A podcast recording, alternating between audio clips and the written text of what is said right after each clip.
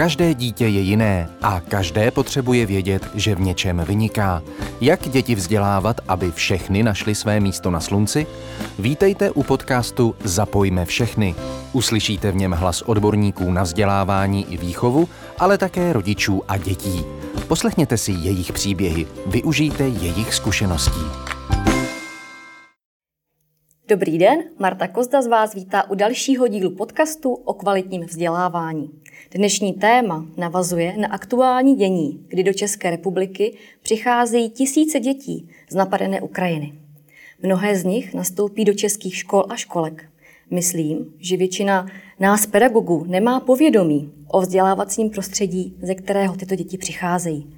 Proto jsem ráda, že mé pozvání přijala paní Valentina Julia, projektová asistentka Asociace pro mezinárodní otázky, která realizuje na Ukrajině od roku 2007 vzdělávací projekty a poslední čtyři roky se soustředí na předávání českých zkušeností v oblasti kvality vzdělávání a inkluze. Dobrý den. Dobrý den, pojďme se podívat nejdříve na strukturu vzdělávání na Ukrajině. Jak je to podobné se vzdělávání u nás, materské školy, základní školy, školy střední? Je tam nějaká, je tam něco podobného? Můžeme říct, že určitě na první pohled zdá se, že e, jsou skoro stejné, ale není tomu tak. E, jsou tam určité rozdíly, i když samotný ten systém je velice podobný systému českého školství. Jestli začneme od předškolního vzdělávání, tak stejně jako v České republice děti chodí do školek. U nás jsou jesle, tam sice děti můžou chodit i dřív než před dvěma lety, ale nevyužívá se to tak hojně, jak bývalo kdysi. Do školy děti chodí tak do 6 let a pak nastupují do první třídy základního vzdělání. Tedy od dvou let, stejně jako u nás v České republice? V, v České republice mám dojem, že od tří, ale hmm. ano, od dvou let můžu už nastoupit hmm. do školek. Hmm, Když se vrátíme zpátky k učitelům, jaká kvalifikace je pro ukrajinského učitele? Musí mít stejně jako u nás vysokoškolské vzdělání? Eh, ano, ano, eh, to už je, eh, teď se přesně nespomenu, už několik let. Učitel studuje na vysoké škole pedagogického zaměření, většinou to je přímo pedagogická univerzita, ne jako v České republice pedagogická fakulta při univerzitě a přímo pedagogická univerzita. Tím, že Ukrajina má v každém regionu klasickou univerzitu, tak ještě vždycky je jedna polytechnická univerzita, něco jako vysoké učení technické a pak ještě vždycky je eh, pedagogická univerzita. Tím pádem prostě je pokryta eh, úplně eh, celá Ukrajina. Kromě toho jsou střední pedagogické školy, můžou se jmenovat různě, může to být pedagogický liceum, nebo pedagogický college, nebo pedagogické učiliště. Tam většinou jdou studovat eh, po deváté třídě základní školy, studují čtyři roky a dostávají, dřív dostávali diplom, že ty lidi mohli eh, jít učit eh, do školek. Mm-hmm a do prvního stupně, stupně základní školy. Ale teď se požaduje i vysokoškolské vzdělání pro, pro to, aby pracovat ve škole školkách. Takže eh, většina, většina studentů po střední pedagogické škole eh, jde na eh, vysoké škole pedagogické. Mm-hmm. A jak je učitel na Ukrajině vnímán? Já jsem kdysi dávno jsem na Ukrajině byla a cítila jsem, že tam je velký respekt k učitelům. Byla to, byla, byla to moje představa, nebo je to opravdu tak? Um, to spíš byla vaše představa, protože učitelé jako i v České republice mají pocit, že jsou uh, uh, podceňované, že jejich práce nehodnotí se uh, tak, jak by měla a možná i je tomu tak. Uh, k tomu přispělo uh, hodně uh, faktorů. Jeden z nich je i ten Eh, ekonomický vývoj Ukrajiny, který probíhal posledních 30 let eh, a také posledních 8 eh, let po okupaci Krymu, okupaci Doněcké a Luhanské oblasti, když peníze ze státního rozpočtu musely se směrovat na úplně jiné účely, než na podporu učitelů. Ale musím říct, že za posledních 7-6 let i v školství proběhla rozsáhlá reforma, takže učitel začal dostávat i důstojný plát. Ale zase hodně to záleží od místa, kde je ta škola nebo školka. Jestli to je vesnice, samozřejmě učitel tam je vždycky velký člověk. Nebo na vesnici. Ano, ano. Když je to střední město, je tam víc škol, záleží to, jaké renomé má ta škola, kolik žáků tam chodí, učí se a další a další, další faktory, které to všechno ovlivňují. Ve velkých městech učitele se cítí hodně podceňovány, ale zase je to, je to velice subjektivní hodnocení. V dnešní době eh, právě na učitelech leží obrovská úloha. Právě učitelé často jsou tím jediným dospělým, s kterým eh, ty děti, žáky nebo studenty můžou mluvit, eh, můžou se poradit nebo se prostě uklidnit.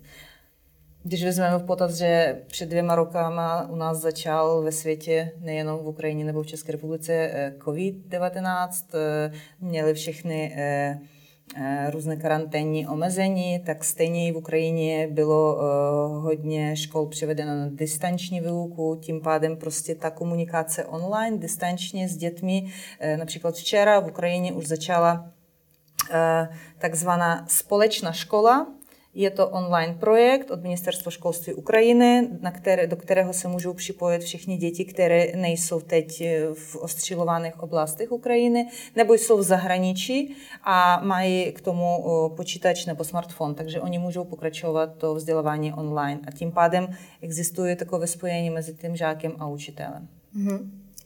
Jak oslovují ti učitele? Eh, no, když budeme mluvit přímo o Ukrajině, tak my jsme stejně jako v České republice nebo v Polsku měli dříve před 60-70 lety tu tradici paní učitelko, pane učitele. Ale po druhé světové válce, potom jak nás eh, v zavorkách osvobodili a stali jsme se sovětskou eh, lidovou republikou, tak eh, začala se přibírat ta tradice oslovování jména učitele a jména po otci. Například, uh-huh. jestli to je Marie Vasiljevna. A tak to už zůstalo. Nevím, jestli bohužel, nebo prostě tak to zůstalo. Teď si oslovují učiteli jenom jménem a jméno po otci. A vyká se? Vyká se, ano. Uh-huh. ano. Uh-huh. Možná v těch eh, menších eh, v třídách, kde jsou menší děti a není to učitel nebo učitelka, jsou to jenom vychovatel, nebo ve školkách, tak tam se můžou ještě tykat, protože to opravdu jsou menší děti. Ale od školy už se začíná vykat. Uh-huh. Už jsme maličko tu školku nakousli. Uh-huh. Mě by ještě zajímalo, jestli některý ročník v rámci předškolního vzdělávání je povinný, stejně jako u nás? Eh, povinný není. Uvažovalo se o tom, eh, protože v Ukrajině začala velká reforma školství asi před osmi lety, ale bohužel k tomu ještě nedošlo, ale Školky jsou tím místem, které připravuje právě děti k budoucímu základnímu vzdělávání, k vzdělávání ve škole. Takže děti chodí do školek právě i kvůli tomu, aby pochytili tu spolupráci v třídě, spolupráci s nějakým cizím dospělým, nabili nějaké dovednosti, které jim pak pomůžou ve škole. Bývají třídy věkově smíšené, že můžeme najít ve třídě dítě od, děti od 3 až do 6 let? Jako e, spíš ne, spíš to se týká takových alternativních různých škol nebo školek, soukromých školek. To taky máme e, hodně e, v Ukrajině a musím říct, že se rozvíjely docela intenzivně posledních pár let. Mm, ale většinou se dodržuje to pravidlo, že prostě děti stejného věku se vzdělávají v jedné skupině věkové pak eh, děti starší, které už mají nastoupit do školy, se vzdělávají v další eh, skupině zvlášť. Samozřejmě, že oni se mezi sebou míchají, když jsou nějaké svátky například, nebo nějaké slavnosti v, rámci celé školky, nebo jdou někam na výlet, tak ta školka funguje jako jediný celý organismus. Ale e, jsou rozděleni e, do různých věkových kategorií. Když máme třídu ve školce, o kolika dětech hovoříme? No, eh, podle zákona, eh, je to, a tady to je velice podobné jako v České republice, hmm. protože podle zákona optimální počet dětí měl by stanovit maximálně 24-25 eh, dětí ve, ve školce. I ve školce, i ve třídě ve škole. Mm. Ale e, není vždy tomu tak, e, obzvlášť ve školkách, protože my jsme měli boom e, e, že se rodilo hodně dětí. Takže poslední roky to už bylo takové, že dítě se ještě nenarodilo a tím, jak měli jsme ten systém elektronizovaný a ve přidaje různým korupčním schématům, tak eh, maminka těhotná už registrovala svoje dítě na tom e-školka, e, e, aby určitě, když tam dosáhne toho věku 2,5 nebo 3 roky, mohli přijít eh, do té školky eh, v té spadové oblasti, kde bydli. Protože například, když budeme mluvit o velkých městech, jako je Kyjev, jako je Charkiv, jako je Oděsa, Lviv, dostat se do školky, to je obrovský problém. V menších městech možná nebyl takový problém, ale velké města ano, oni byli e, přeplněny. Takže ty třídy často měly i 30, i 32 dva, uh, děti, ale Nebylo vždycky tomu tak, samozřejmě pak byla nějaká podpora ze strany eh, pedagogického personálu, že nebyl tam jenom jediný učitel, všechno muselo odpovídat tím sanitárním, hygienickým a dalším požadavkům. Mm-hmm. Dítěti je 6 let, nastoupí do základní školy. Na jak dlouho nastoupí do základní školy? Eh, původně jsme měli tak, že eh, základní škola má dva stupně, první stupeň, první čtvrtá třída a druhý stupeň to byla pátá, devátá třída. Ale potom, jak, se, eh, jak byl přijat nový zákon o vzdělávání, český odpovědník školského zákona, tak tam bylo několik změn a právě v tomto bodě přišly změny, že to střední povinné vzdělávání bylo přeneseno z 9. třídy na 11. A takhle může dítě studovat do 9. třídy. Po 9. třídě může zůstat ve škole nebo odejít na střední školu. Jestli zůstává ve škole, tak studuje ještě 10. a 11. třídu, která končí externím hodnocením. To je taková a, povinná zkouška pro všechny, něco jako česká maturita. Samozřejmě tam jsou nějaké e, odlišnosti, ale výsledky této povinné zkoušky po 11. třídě e, jsou eh, předpokladem pro vstup na vysokou školu. Takže už to dítě nejde na střední školu? Jestli nejde. Aha, jestli aha. nejde, vystudovalo 10. 11. třídu a jde na vysokou, jestli složí úspěšně tu zkoušku. A nabere potřebný počet bodů, aby ta zkouška eh, ho pak umístila na té vysoké škole. A teď Zrovna v tomto roce měla začít pokračovat ta reforma eh, školství Nová ukrajinská škola na druhém stupňu.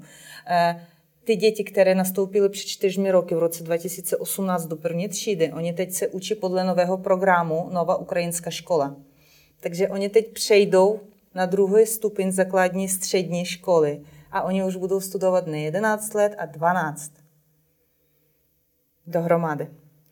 Eh, to, když se bavíme, že žák zůstal ve škole. Když má, má takovou možnost, samozřejmě může učit se do deváté třídy a po deváté třídě jít na střední školu. A tady to je stejně jako v České republice.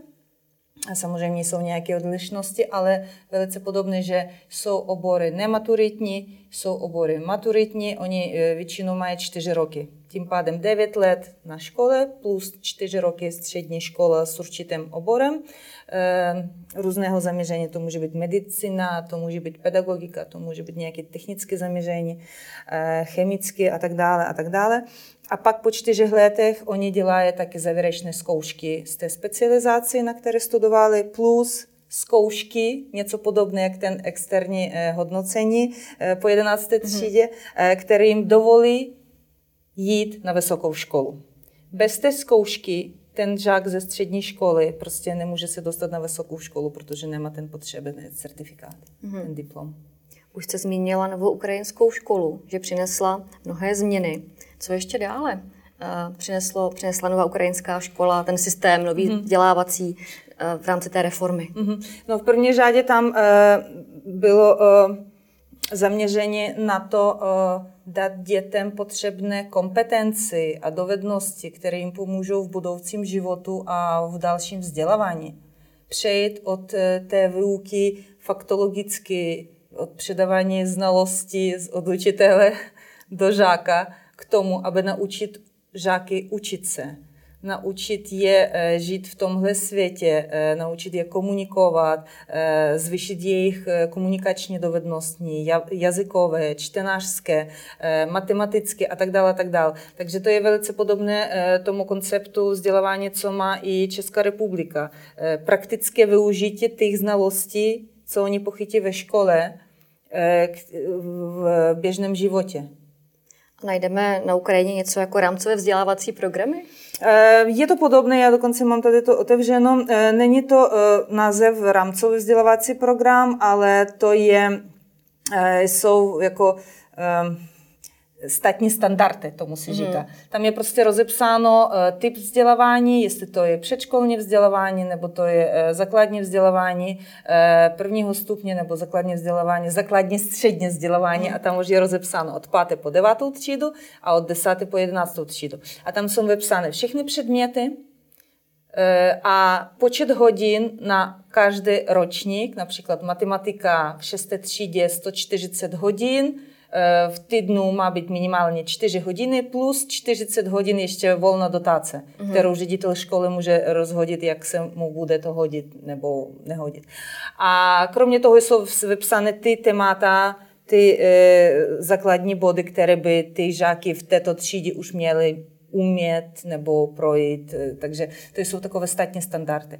Pak jsou eh, školní programy, eh, právě se eh, líší, že v České republice existují rámcové vzdělávací programy a každá škola povinna vypracovat svůj školní vzdělávací program, který bude odpovídat tomu rámcovému vzdělávacímu programu. V Ukrajině neexistuje něco jako ještě jsme k tomu nedošli. Právě, že ta válka nám přikazila, přikazila i tohle, protože k tomu ukrajinské pedagogové a profesory, akademiky, které pracují v oblasti školství, spěli. Eh, existuje školní vzdělávací program a tímhle se židí. ale samozřejmě, osnovy. ano, hmm. to je něco jako osnovy, hmm. ty, eh, ale eh, ředitele školy samozřejmě mají ty volitelné předměty, oni prostě mají vždycky, každý předmět má nějakou volitelnou dotaci. Například, jestli jsem říkala, že ta matematika má 140 hodin, tak tam ještě bude 40 hodin volitelných. Jak je ředitel školy využije, to už je na něm. Řeší také Eh, reforma školství, nová ukrajinská škola, inkluzi? Ano, ano, to je e, obrovské téma, e, které, e, dá se říct, začalo kvést e, od roku 2014-15, e, protože i v rámci té nové ukrajinské školy, i v rámci těch reálí, ve kterých se ocitla Ukrajina, e, Eh, objevil se problém i dospělých lidí, například rodičů, kteří se vrátili z války z Doněcké, z Luhanské oblasti, najednou prostě nemohli se dostat do školy vozíkem, protože ta škola nebyla k tomu přizpůsobena.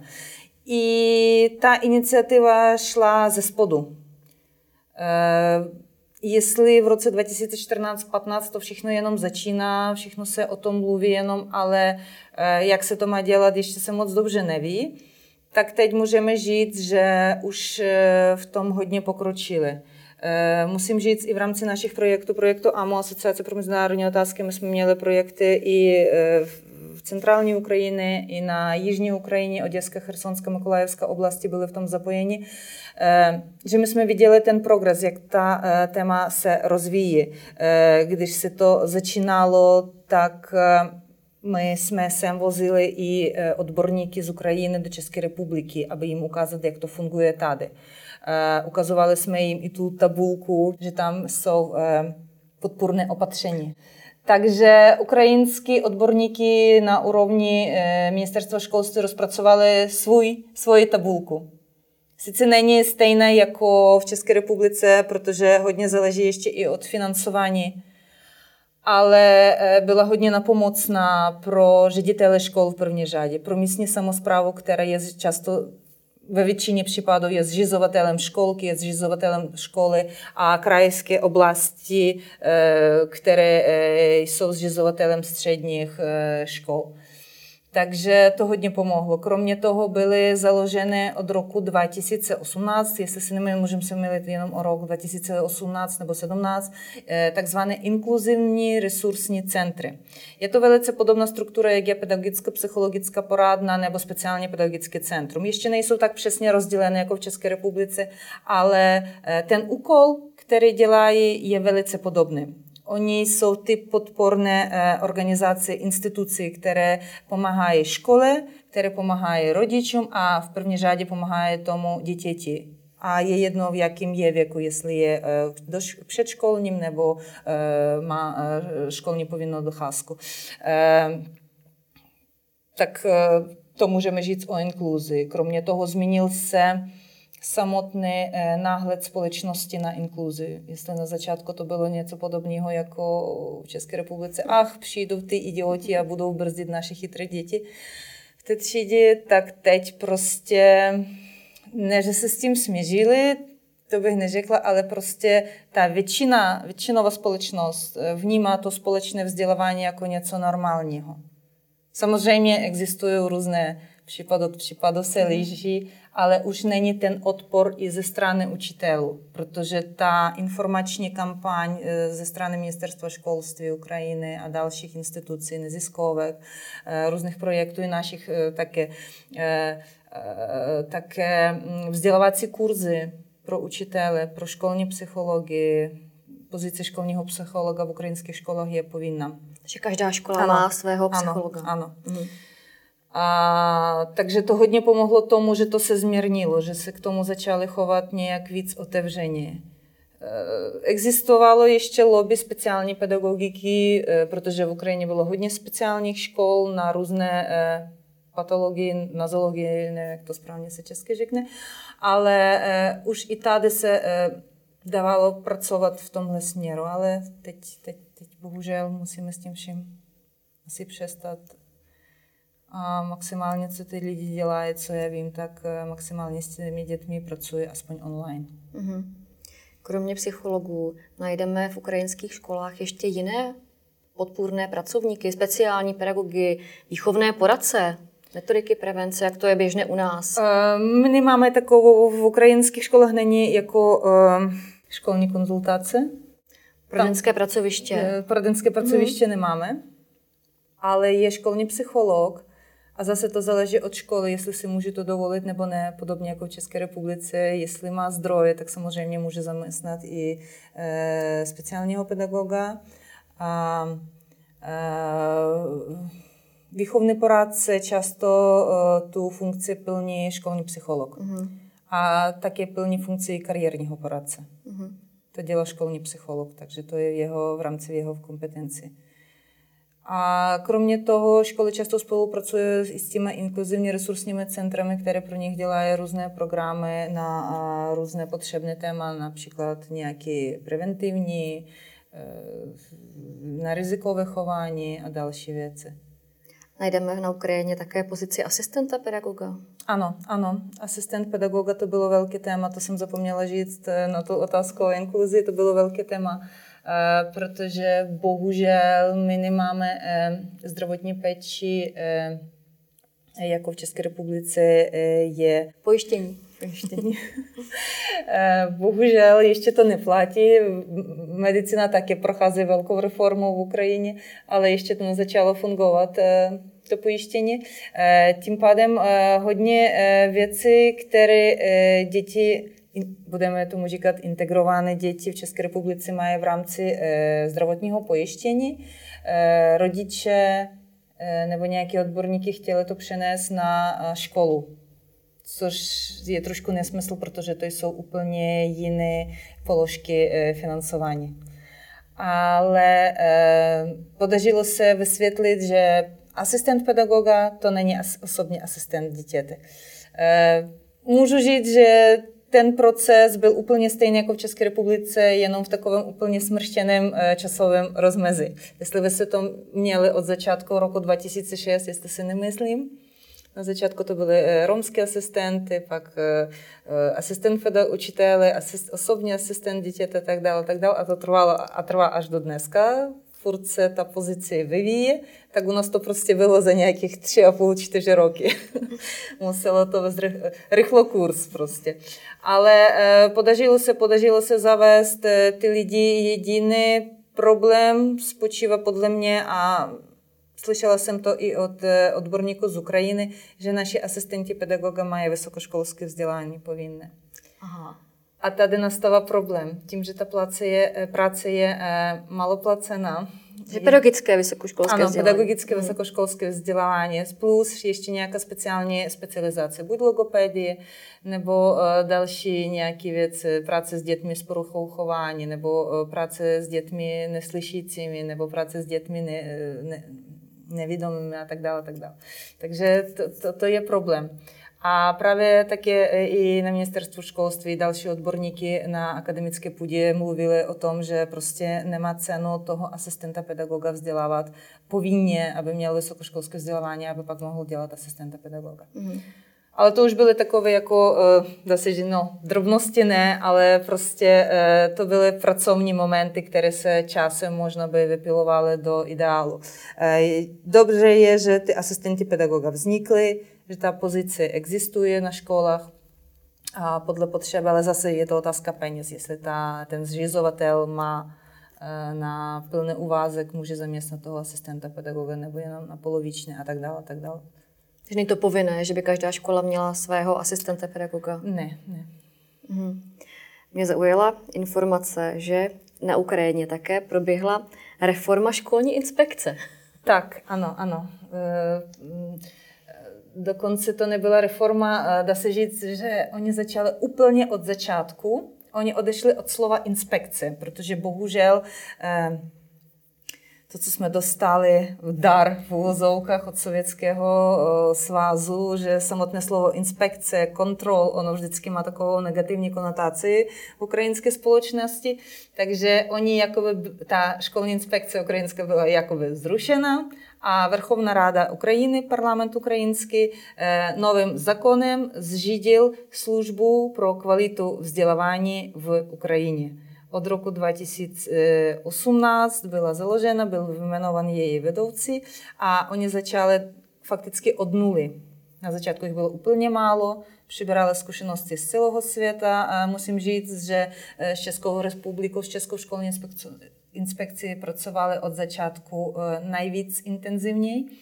A tím pádem i samotný model eh, kvalitní školy, které používá Česká školní inspekce, eh, je předělán i používá se ukrajinskou službou pro kvalitu vzdělávání. Samozřejmě tam jsou eh, trošku jiné parametry, jiné kritérie, protože eh, ukrajinské školství se v mnohých aspektech liší od českého ale samotná podstata, kvalitná škola, ty oblasti, které musí ten inspektor, ten zaměstnanec služby pokryt, když jde eh, do školy, eh, obsahují eh, stejné, stejné faktory.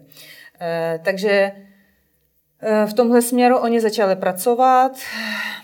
Také Česká republika pomohla jim v tom, že oni vytvořili informační systém, který by hodně pomáhal zaměstnancům služby pracovat. Vzhledem k tomu, jak Ukrajina je velká a jak málo lidí oni ještě na tu dobu měli, protože oni v každém eh, kraji, v každé oblasti museli zřídit svoje pracoviště. A ještě před dvěma lety bylo pracoviště z jednoho člověka, z ředitele, protože lidi nebyli. Eh, někdo se k tomu stavil s nedůvěrou, říkal, že no, uvidíme, jak budete fungovat. Někdo prostě ne, ne, je to podobné, jak i v České republice, že ředitel škol má větší plat než školní inspektor. Tím pádem prostě lidi rozhodovali mezi plátem. Ale teď oni opravdu nastavili eh, kvalitní systém. V každém regionu byla eh, státní služba kvality vzdělávání. Eh, rozjel se právě pilot toho informačního systému, který ne, není obdoba v žádné státní struktury v Ukrajině, kromě nich. To je podobné, jako má Česká školní inspekce za podpory České rozvojové agentury. Se podařilo to implementovat. E, lidi prošli školení. bohužel kvůli koroně oni nemohli přímo chodit do škol, stejně jako tady a dělali jenom online nějaký distanční sběry dát a další testovací e, úkoly v, tom, v rámci tohoto systému. No a teď začala válka. Pojďme zpátky do školy. Co se ukrajinské děti ve škole učí? Mají tam předměty, jako jsou u nás, nebo se učí v nějakých blocích? Eh, dá se říct, že je to velice podobné, stejně jako v České republice předměty jsou rozdělené, ale eh, zase záleží od ředitele školy, od osobnosti ředitele školy a od toho, jestli to je soukromá škola, nějaká alternativní škola, nebo to je státní veřejná škola. Eh, tak tam samozřejmě jsou i bloky, i všechno možné, i alternativní metody vyučování, formy, techniky. Jestli mluvíme o obyčejné veřejné škole, tak prostě klasicky matematika, jazyk, eh, rodný jazyk, pak eh, cizí jazyky, čtení, psaní, přírodověda, geografii, jestli budeme jít do starších tříd, tak tam už to se dělí na matematika na algebra, geometrie, fyzika, chemie,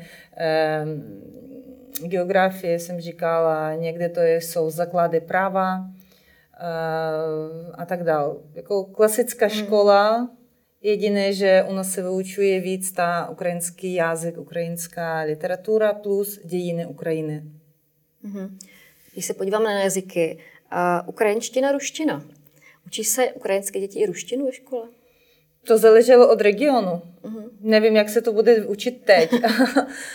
Upřímně řečeno, mám uh, hodně příkladů, když lidi, eh, kteří od narození mluvili rusky, teď prostě zarytě mluví ukrajinsky a říkají, že prostě už do smrti neřeknou ani jedno ukrajinské, ruské slovo.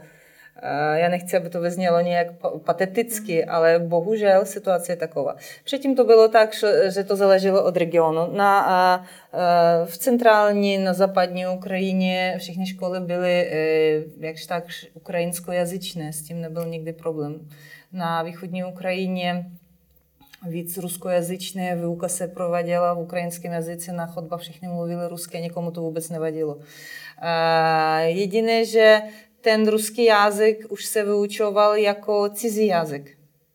Takže i ty děti, které měly rodný jazyk ruský, takže měly ho jako cizí jazyk. Ano. Mhm. Jestli, jestli byl počet, eh, potřebný počet eh, zajemců o výuku tohoto jazyka, tak se vyučoval. Ten ředitel musel zajistit učitele a zajistit, aby v té třídě se vyučovala ta ruština. Jediné, mhm. to, co já vím z doslechu, tak prostě um, Zkoušky na univerzitě procházejí ve státním jazyce v ukrajinštině, stejně jako v České republice. Jestli umíš česky a složíš zkoušky v češtině, tak můžeš zdarma se učit na vysokých školách v České republice. A v ukrajinštině to je prostě normálně tak, když složíš zkoušku v ukrajinštině, ty musíš tu zkoušku složit v ukrajinštině. Takže ten zájem o výuku ruštiny prostě opadával přirozeným způsobem. Nebylo to nějakým takovým e, striktním nařízením, že my vám tady zakazujeme učit se rusky vůbec. Vůbec. To tam se úplně hloupě. Přichází semka děti a paní učitelka, která měla za svého mládí ve škole ruštinu, chce s nimi komunikovat rusky. Budou děti rozumět? To záleží. To záleží. Děti eh, z západní Ukrajiny můžou nerozumět ani slovo. Nezapomínejte, že my v Ukrajině máme hodně menšin, nejenom Rusku. A když budeme se koukat na západní Ukrajinu, tam hodně lidí, například Lvovská oblast, tam hodně lidí e, mluví e, polsky od dětství. A ne kvůli tomu, že jsou Poláky nebo vyučují se ve škole. I když hodně škol v Lvovské oblasti má prostě jeden z cizích jazyků i polsky ale kvůli tomu, že to jsou sousedi na blízko, my máme jejich televizi, prostě je to furt eh, na sluchu, takže ty děti budou spíš rozumět polsky a ukrajinsky než rusky. Eh, v Zakarpatí tam je velká menšina maďarská. Tam jsou celé vesnice, kde se mluví v životě maďarsky a jenom ve škole se začíná mluvit ukrajinsky na hodině ukrajinského jazyka a literatury. A i ve všech ostatních můžou mluvit maďarsky. Sice je to problém, a to ukázali i výsledky těch státních maturit, že nejhorší výsledky byly právě z těch škol. A Bukovina, to je region Černivecká oblast. Tam jsou rumunské vesnice. Tam děti mluví rumunsky.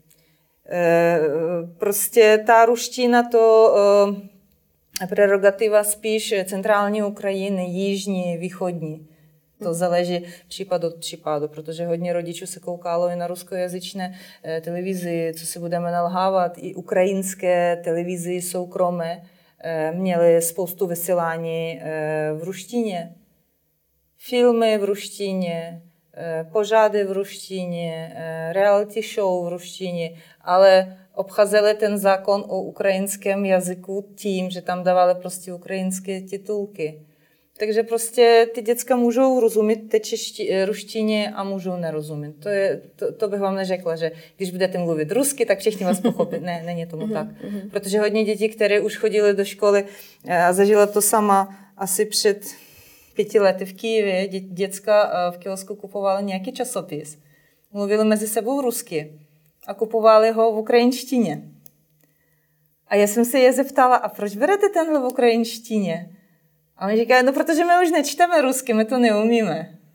Jako není to tomu tak, že někdo nikomu něco zakazoval. To prostě ono odpadalo, když nemělo využití samo od sebe. Mm-hmm. A stejně jako u nás eh, mají děti na prvním stupni výuku angličtiny? Ano, ano, angličtina v ukrajinských školách je od první třídy. A pak uh, přidává se ještě další jazyk, ale teď eh, se nejsem jistá buď od čtvrté třídy nebo už od páté třídy. Většinou to je buď Němčina nebo francouzština, ale zase to záleží od města, od školy. Jestli to je velké město, tak tam ten spektr jazyku je prostě neskutečný. Tam je i arabština, i čínština, i japonština, i korejština, i cokoliv. Jestli to je malé městečko, tak většinou to je angličtina, němčina, možná francouzština. Nebo jakého učitele se ženeš jdi do školy. to je asi podobné jako všude. Také mě na Ukrajině zaujalo, když mi ukazovali, uh, ukazovali známkování. 12 stupňů. Je to pravda? Nebo si ze mě dělali jenom legraci? Ne, ne, ne, je to pravda. A bylo to zavedeno v letech eh, eh, 2001 nebo 2002, nějak takhle. Možná i dřív, možná 99 nebo 8. Eh, Ukrajina začala tehdy připojovat se k bolonskému systému vzdělávání. A ten proces byl taky postupný, ne všechno hned. A to, ten systém známkování eh, byl právě jeden z těch bodů bolonského systému. A ten 12-bodový e, systém se počítá, že 12 je ta nejlepší, nejkvalitnější známka.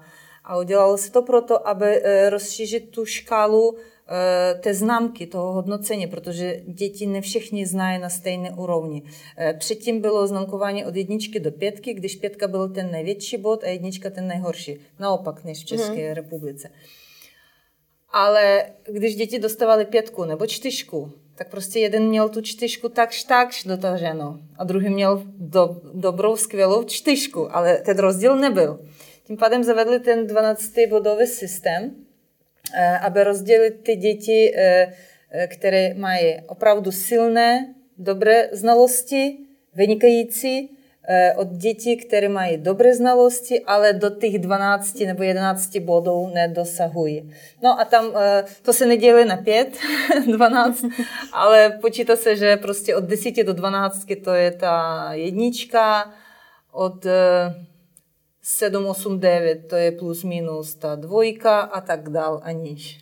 Prostě té souvislosti mě napadá, také děti dostávají vysvědčení na závěr školního roku? Ano, ano. I na prvním pololetí, na druhém pololetí a pak ještě, eh, jako to je jeden papír a tam se vypisuje známky za první pololetí, za druhé pololetí a roční známka. Mhm. Kromě výuky, eh, také děti na Ukrajině se účastní, stejně jako děti u nás v České republice, různých školních výletů, exkurzí? Ano, bylo to úplně normálně záležitost jako tady říkám byla, protože teď to, co se děje teď, to se nedokážu představit. Eh, ale děti běžně jezdily na exkurzi do muzeí, do jiných měst, eh, navštěva Kijeva, eh, hlavního města. Ještě jednou podotýkám, že Ukrajina je velká. Prostě tady nenasedneš a za dvě hodiny nebudeš v Kijevě. Tady někdy prostě musíš jet celou noc a nebo pronajmout celý autobus nebo půlku vláku, protože když jede taková velká návštěva, tak jede možná jít několik tříd. ale to byla běžná praxe. Děti chodily často na různé vzdělávací exkurzy. To je také podobné jako v České republice. Sice u nás ten školní rok končí v květnu, 25. nebo 24. května už končí školní rok. Ale pak pokračuje asi do poloviny červen, června ještě taková takzvaná praxe. Na té praxe právě děti chodily s učiteli na různé vylety, jezdili. E, pak různé vylety do hor. My máme hory, my máme moře, takže i takové vylety byly. No, teď asi nebudu nějakou dobu. Školní rok začíná stejně jako u nás 1. 1. září. září ano, mm-hmm. 1. září, pak jsou takové menší podzimní prázdniny, někdy uprostřed na konci října asi. Teď, teď si, si nejsem jistá. Pak jsou v, eh, zimní prázdniny, to jsou Vánoce, oni začínají eh, na konci prosince, 24. máme volno, takže děcka mají volno. A pak 31. Eh, já mám dojem, že to jak začíná 2, 23. prosince, tak asi do 6. ledna děti mají volno, protože se do 7 protože u nás ty eh, Vánoce jsou 6. 7. ledna, tím pádem, aby ty svátky byly pokryty v, těch, v rámci těch Vánoc. Pak jsou uh, jarní prázdniny malé a Velikonoce také státní svátek, takže prostě. Mm-hmm. A také mě zajímala, zajímaly platby za vzdělávání. Je školský systém na Ukrajině poskytování vzdělávání zdarma? Ano, Teoreticky. a já se směju trošku tomu, protože jako ano, zdarma. Předškolní vzdělávání, tam se platí strava jenom, jestli si nemýlím. Nechci teď lhát, to, tohle jsem nedohledala, ale e, mám dojem, že platí se jenom strava a v rámci toho stravování i to nějaké školné už je započtěno. Eh, pak eh, škola je zdarma, zase platí se jenom strava, zase jenom půlka a zbytek doplatí eh, stát, tam je státní dotace. Vzdělávání střední a vysoké taky je zdarma, jestli to je státní zakázka. Ve vysokých školách máme takové limit míst, které jsou zdarma. Zbytek vysoká škola si může zvyšit, ale to už jsou lidi, kteří platí za svoje vzdělávání jako je to legálně. Eh, kromě toho je hodně eh, škol soukromých, školek, škol, středních škol a tam je to vzdělávání placené. Při mé návštěvě ukrajinské školy mě zaujalo, když mě provázeli, tak jsme procházeli kolem kabinetu zdravotní sestry. Mm-hmm. Byla to výjimka, nebo opravdu uh, na ukrajinských školách najdeme zdravotní sestřičky? Uh, ano, najdete zdravotní sestry a je to uh, zaměstnanec stejně jako školní psycholog. A tady je má instrukci číslo 23 pro zdravotní sestry, sestře a tady jsou všechny její plnomoci. Takže ona se podporuje v první řádě je informaci, že ona přímo se podřizuje ředitelu školy. On ji mm-hmm. zaměstnává mm-hmm. a on jí může dát i, i, i, i vypověď a e, do jejich plnomoci e, e, vchází to, že je to jako lékařský, medicínský pracovník na škole. V první řádě, kdyby se něco náhodou někomu stalo, tak ona musí zakročit, zažidit, doprovázet to dítě do špitálu, jestli ho, eh, do nemocnice, jestli ho budou odvážet eh, sanitkou, poinformovat rodiče. Kromě toho vede celou medicínskou dokumentaci žáků, eh, sleduje za medicínskou dokumentaci zaměstnanců školy. Já nevím, jak v České republice, ale v Ukrajině každý zaměstnanec školy před každým školním rokem musí projet medicínskou lékařskou prohlídku musí eh, udělat všechny analýzy, jestli nemá nějakou nakažlivou infekci, jestli je zdravý a jestli může přistoupit k vykonávání svých povinností. Takže to jsou hlavně eh, úkoly eh, zdravotní sestry na škole. A stále najdeme na ukrajinských školách důstojníky? Já si myslím, že už ne. E, jako bylo to právě za Sovětského svazu, že jsme chodili na těch e, takových těch plácích, marširovali a nosili jsme jako vojáčky něco na podobě automatu. E, teď to už nebylo, spíš to byla nějaká iniciativa dobrovolníků, potom jak Rusko okupovalo Krym a část Doněcké a Luhanských oblastí, tak obzvlášť v té pohraniční zóně, tak tam prováděly se s dětmi různé takové školení, protože se moc dobře vidělo, že bouchnout může i u nich ve dvoře nebo ve škole a museli se naučit, jak se mají chovat. Samozřejmě, že takový předmět jako civilní obrana eh, existuje v rámci různých předmětů na druhém stupni školy, ale nebylo to tak eh, bráno jako povinně. Učilo se nějaké základy první eh, pomoci člověku, základy, jak se chovat v různých situacích, ale ne, důstojníky jsme neměli už ale bohužel možná se zase vrátit, to teď vám nemůžu říct. Hmm. Nechtělo by se, ale... Pojďme k něčemu optimističtějšímu. Pojďme ke školní družině. Mm-hmm. Najdeme na, Ukrajin, na Ukrajině, na ukrajinských školách něco, jako je česká školní družina? Ano, samozřejmě. Jenom, že se to jmenuje skupina prodlouženého dne a hlavním jejím úkolem je, aby děti byly pod dohledem a udělali domácí úkoly. Takže eh, když jsem kamarádkám říkala, že syn chodí na družinu a pak ještě musíme dělat úkoly, tak byly překvapení, když chodí na družinu, proč neudělat domácí úkoly tam. A protože v ukrajinských družinách právě, eh, a zase podotýkám jenom, to je první stupeň základní školy ty starší děti už nikam nechodí na takové eh, družiny. Eh, tam vždycky je učitelka, družinářka, která právě dětem i pomůže ty úkoly udělat, dovysvětlit to, co dítě nepochopilo. Často spolupracují i s třídní učitelkou, eh, že ti děti nejdřív udělají si úkoly, pak jdou ven, nebo mají nějaký kulturní nebo nějaký vzdělávací program. To už je velice podobné jako i v České republice. A také najdeme na Ukrajině zájmové kroužky v rámci školy? Samozřejmě, samozřejmě.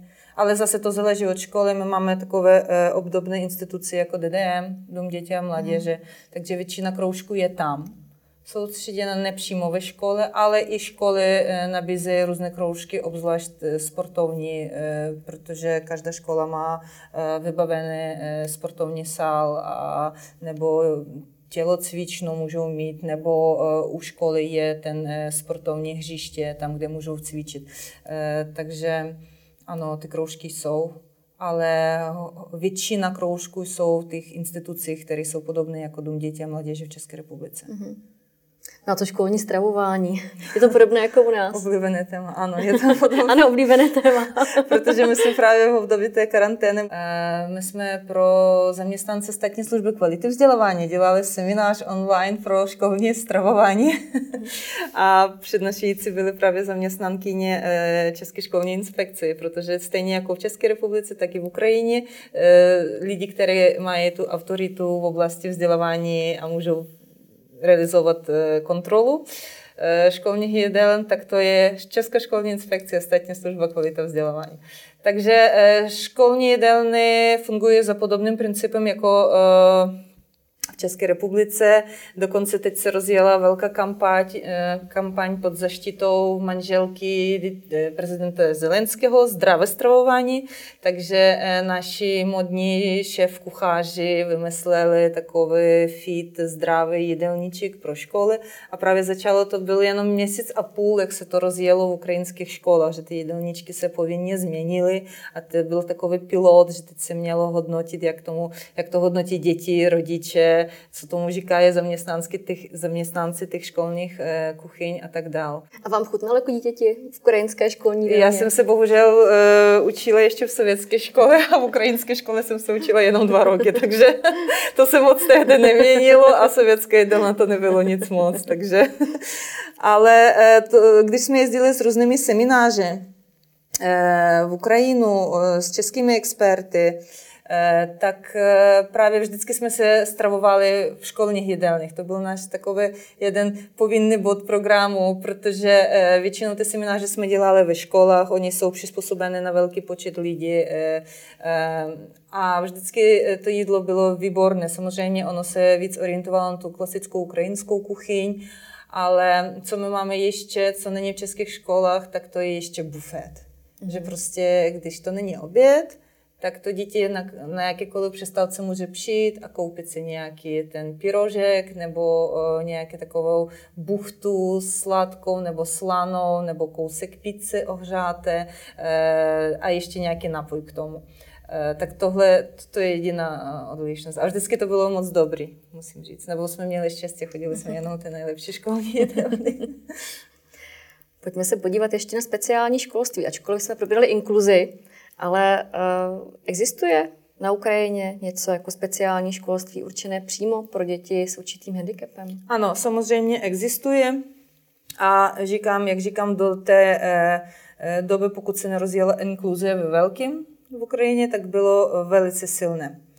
Ale eh, hodně rodičů, hodně mladých rodičů, které už cestovali, které mají vysokoškolské vzdělání, narodilo se jim dítě s určitým druhým postižení, a oni nechtějí si toho dítěte vzdát. Eh, oni chtějí, aby to dítě žilo normální život, aby bylo přizpůsobeno do té společnosti, ve které bude pak žít v dospělosti. Tak eh, oni eh, právě byli první eh, vlašťovky, které snažily se ty děti eh, z eh, snažili se uniknout tomu speciálnímu školství a dávat děti do běžných tříd, do běžného vzdělávacího procesu. Ale e, existují i rodiče, i děti, e, které mají silný druh postižení, takže oni zůstávají. Kromě toho u nás v Ukrajině je e, velice silně rozvinutá síť škol pro neslyšící děti. A stejně i pro nevidomé. Oni mají tak kvalitně zorientovanou výuku jenom právě pro ten druh eh, postižení, eh, že prostě některé rodiče si říkají, my nechceme, aby to dítě bylo jako v té běžné třídě, protože je se nedostane tolik eh, kvalitního vzdělání, jak dostane v té speciální škole. Já nemůžu posoudit, jestli to je dobře nebo špatně, protože to je rozhodnutí rodičů. Ale ano, eh, speciální vzdělávání existuje. Existuje i speciální vzdělávání pro děti s těžkými druhy postižení, s mentálním postižením eh, nebo fyzickým eh, kombinovaným fyzicky plus mentálně samozřejmě, že ty děti studují v těch speciálních školách.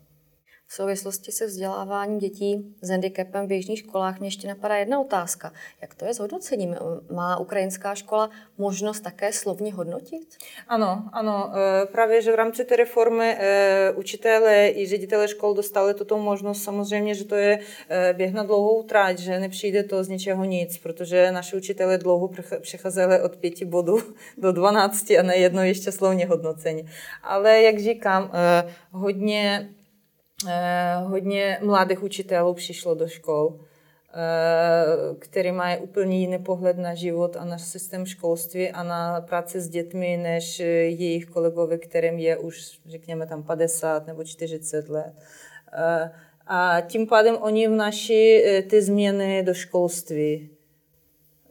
Takže slovně hodnocení není něčím takovým jako výjimečným. Jediný problém je v tom, že ještě ne všichni chtějí s tím pracovat, ne všichni tomu rozumějí. Dokonce i formativní hodnocení, sice mají jiný termín eh, v ukrajinštině, ale prostě v principu je ten stejný jako i formativní hodnocení. Pojďme se vrátit zpátky do dnešních dnů. A jsou nějaké výrazné odlišnosti v obou vzdělávacích systémech, českém i ukrajinském, které by mohly zatěžovat adaptaci ukrajinských dětí v českých školách? No v první řadě to je jazyk. Já pochybuju, že všechny děti, které přijdou z Ukrajiny, umí česky. A bez eh, porozumění, aby se dorozuměli učitel a žák, tak to, eh, to bude těžko. Protože já můžu posoudit z těch dětí, syn chodí do páté třídy základní školy pražské. A za těch pět let v jeho třídě přibylo ještě dalších eh, tři děti z Ukrajiny. A první řadě problém spočíval v tom jazyku, protože oni, když neumějí česky, tak oni můžou dělat eh, matematiku a mít jedničku z matematiky a mít jedničku z angličtiny. Ale když nerozumí česky, tak oni nevidí, eh, co dělat v tom úkolu z češtiny nebo co dělají v přírodovědě. To je ten předmět čas, člověk a svět, tam je dějepis, vlastivěda a přírodověda. A když učitelka mluví česky, a ještě je to čtvrtá třída nebo pátá třída, tam už jsou takové ty eh, věty víc složitější, eh, sofistikovanější věci probírají, tak tím pádem to je ten největší problém podle mě. Jestli nebude nějaká podpora pro to jazykové porozumění, tak já nevím. Jak tedy můžeme pomoci dětem, které přichází do českého prostředí z oblastí, kde zažili mnohé nehezké věci? Jak se jim věnovat? Co podle vás by bylo dobré, na co je potřeba uh, dát zřetel? Eh, já nejsem ten odborník, který může říct, a teď dělejte tohle a vyřešíme tenhle problém. Eh, samozřejmě, že ty děti se potřebují nějakým způsobem rozptýlit, protože nehledě na to, co zažili, to jsou děti a jak víme, děti se strašně rychle přizpůsobují k novým podmínkám i k stresujícím eh, věcem i ty negativní zkušenosti mnohem rychleji zapomínají, než dospěli. Takže eh, prostě to musí být nějaké aktivity, které děti vytrhnou z toho prostředí, aby se aspoň na hodinu, dvě, tři zapomněli, kde jsou a proč tady jsou. Eh, už je spoustu různých aktivit, nebudu to počítat, protože o tom se pořád mluví v televizi, v rádiu, v internetu se píše. Eh, Pražská zoo pro ukrajinské děti a maminky zrobila symbolicky vstupný jenom jednu korunu. Městská knihovna pra, v Praze Eh, společně s eh, dětským loutkovým divadlem eh, Žíše Loutek dělá představení pro ukrajinské děti zdarma. A spousta dalších a dalších iniciativ si dělá. Ale jak to vyřešit, aby všechno bylo bezproblémové a všechno bylo šťastně a veselé, tak to vám opravdu nedokážu žít. Samozřejmě, že s nimi, s nimi třeba pracovat, Měli by se do toho zapojit možná psychologové, obzvlášť eh, k těm dětem, které přišly z východní Ukrajiny a z jižní Ukrajiny, z těch měst, které se ostřelovaly co nejvíc.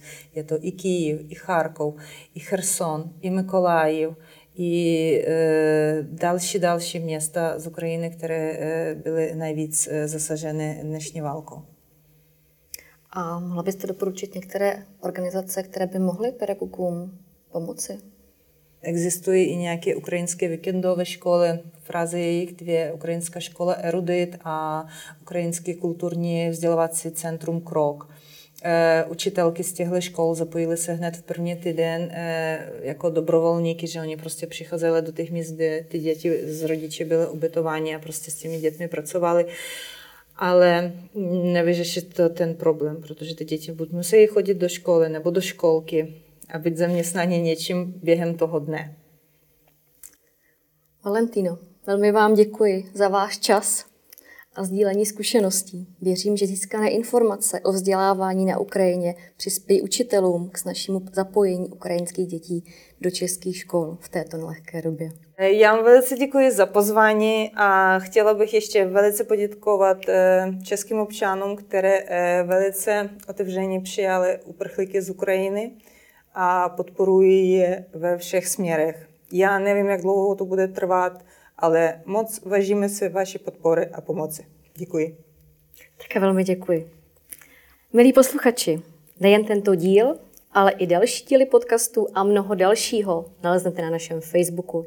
Přeji příjemné dny a budu se těšit u dalšího dílu naslyšenou. Podcasty Zapojíme všechny pro vás natáčí Národní pedagogický institut v rámci projektu Podpora společného vzdělávání v pedagogické praxi. Projekt spolufinancuje Evropská unie. Další rozhovory, články a videa najdete na www.zapojmevšechny.cz.